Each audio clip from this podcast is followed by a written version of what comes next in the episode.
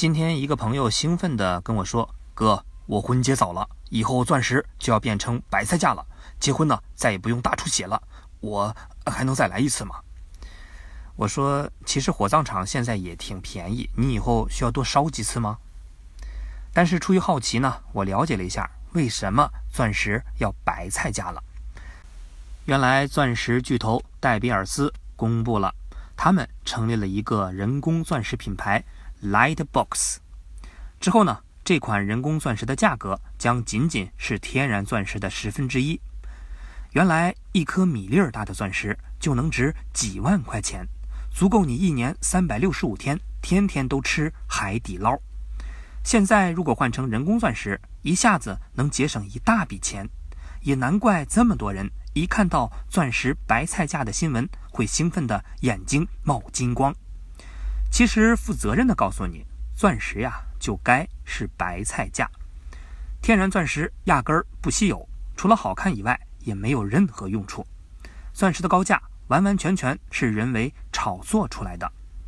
戴比尔斯靠着钻石骗局骗了全世界一百三十年，而之所以现在要做人工钻石，只是因为他们的骗局被中国制造逼得玩不下去了。为什么这么说呢？我们呢，从钻石本身说起。钻石卖到天价的过程是商业营销史上最出名的骗局，而这个骗局的设计者正是钻石巨头戴比尔斯。钻石商人总是会强调钻石非常稀有，所以才昂贵。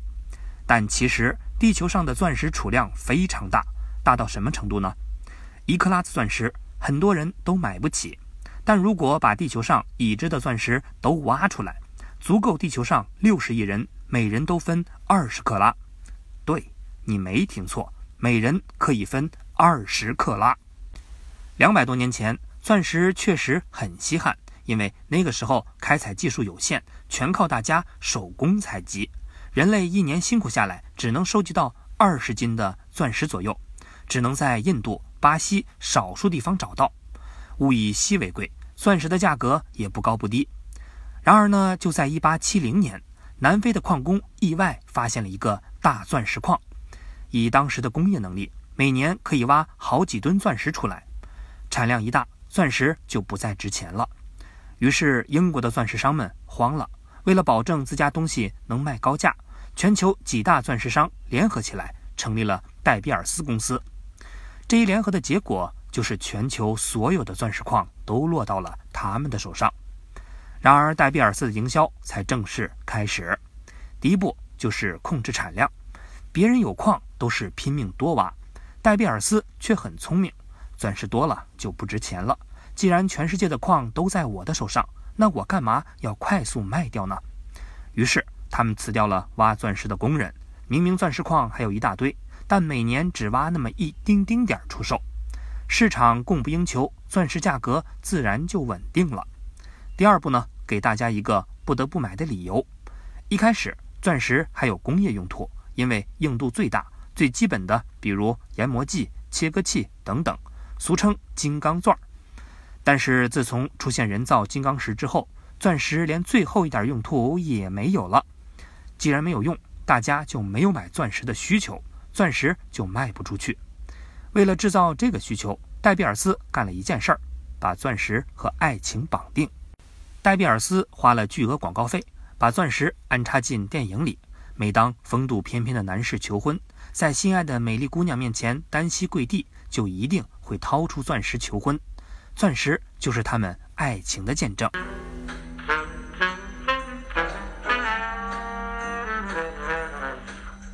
从1963年开始播的电影《粉红豹》，第一次就出现了钻石营销的画面。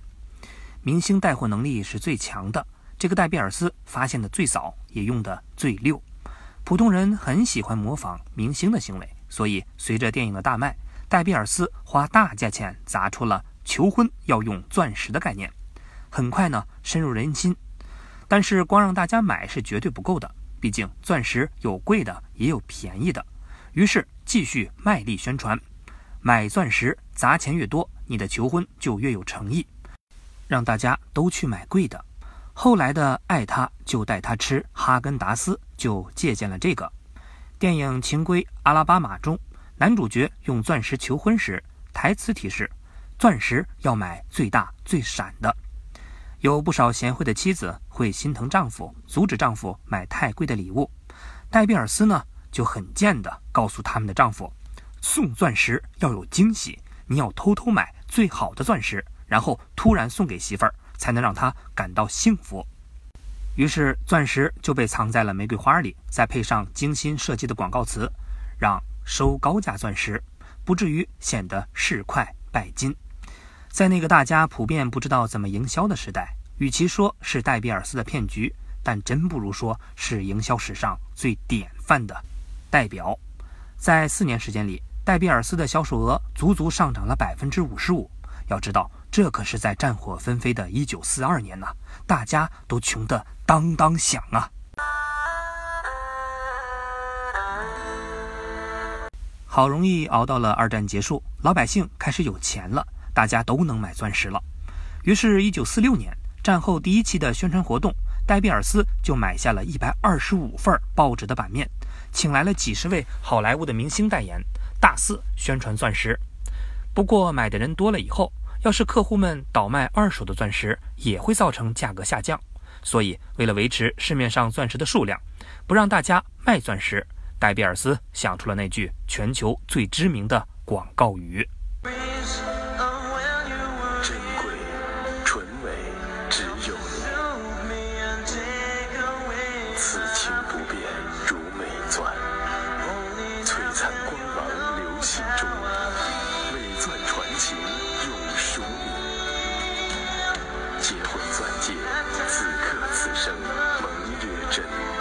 钻石恒久远，一颗永流传。钻石恒久远，一颗永流传这句广告语就是在劝你：你买了钻石就留着，别卖。就这样，市面上的钻石数量稳定了，价格呢自然也稳定了。戴比尔斯当然就能持续卖高价钻石。到了1947年，戴比尔斯还派出讲师去全美国各大高中办讲座、演话剧，巧妙地植入钻石与爱情的概念。让七千万的高中女生在还没到结婚的年龄就开始渴望钻石，功夫做到这份上，戴比尔斯想不成功都不行啊！他们很快成了全球最大的钻石集团。本来因为钻石矿全在他们手里，这个套路很稳定。然而，一九五九年，苏联也发现了大片钻石矿，惊不惊喜，意不意外？而且呢，苏联工业实力超强。开采钻石的速度远超戴比尔斯，一旦苏联开始卖钻，钻石价格肯定要暴跌。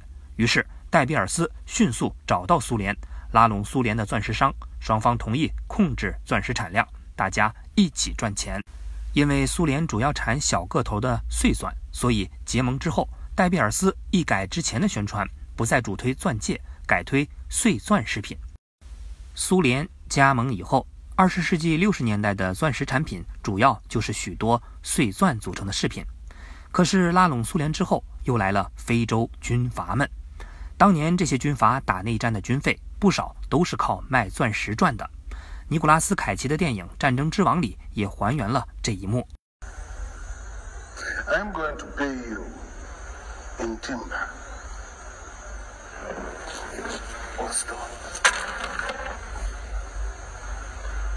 I'll take the stones. It's kind of hard to get a tree trunk into my hand luggage. 问题了，什么对联？上联是嗯，说你行，你就行；不行也行。下联说不行就不行，行也不行，还你不服不行。击败了非洲军阀以后，戴比尔斯在垄断巨头的位置上又稳稳坐了几十年。这一回，中国人造钻石的崛起又威胁到了戴比尔斯的地位。从1965年开始，中国就自主研发六面顶压机来制造人工钻石。到了现在，中国的人造钻石技术早已独步天下。截至2018年，世界百分之九十多的人造钻石都来自中国。那中国的技术到底有多强呢？中国只需要几个星期就能得到一颗完美无瑕的钻石，而成本仅仅是自然钻石的一半。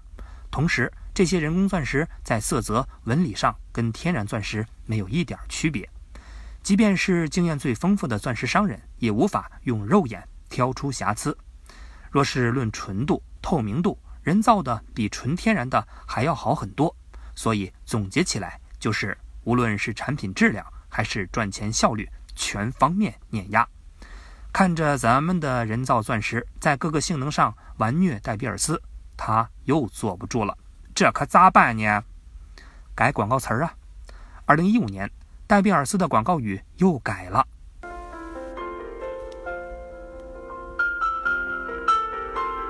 真如此心，真如此钻。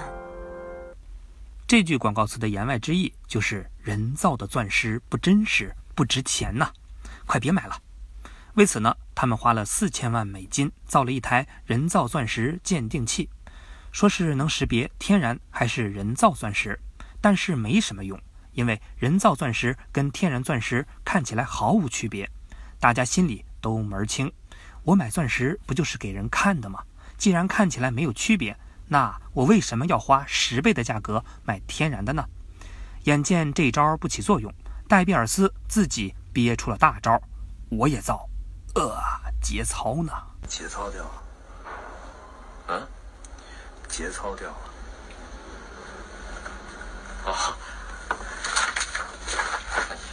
谢谢哥，掉一地。你真操掉了？你才真操掉了。你看看，是不是？我的，我的。啥口音啊你？东北的我靠。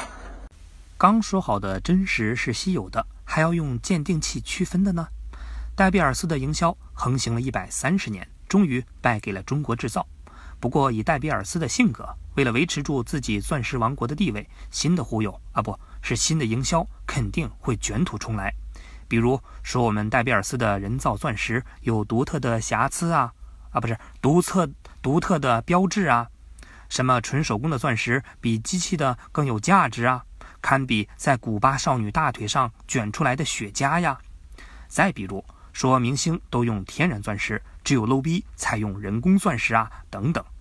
总而言之，一句话，别家的钻石你不要买，买我的，买我的，没有错。不过说了半天，这并不是诋毁任何品牌，只是在说一个道理。想象一下，以后的某一天，你带着你的女朋友走向柜台，一边是几千块的人工钻石。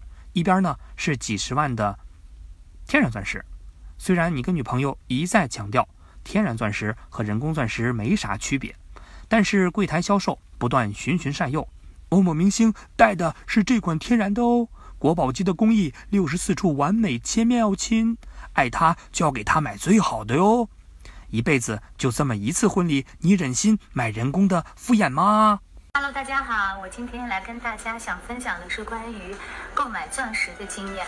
就是我的心呢，就是我从来不会购买一克拉以下的钻石，为什么呢？因为一克拉以下的钻石统称为碎钻，那么碎钻在钻石里面是不值钱的。为什么呢？因为几千块钱你就可以拥有一大把碎钻。你不断的说钻石是骗局，没必要花这个冤枉钱。可是女朋友就得拉着你的手，委屈巴巴的跟你说：“什么骗局啊，什么冤枉钱呀？是我重要还是钱重要？就算是骗局，你就不能为我傻一次吗？”你说，兄弟，你买还是不买？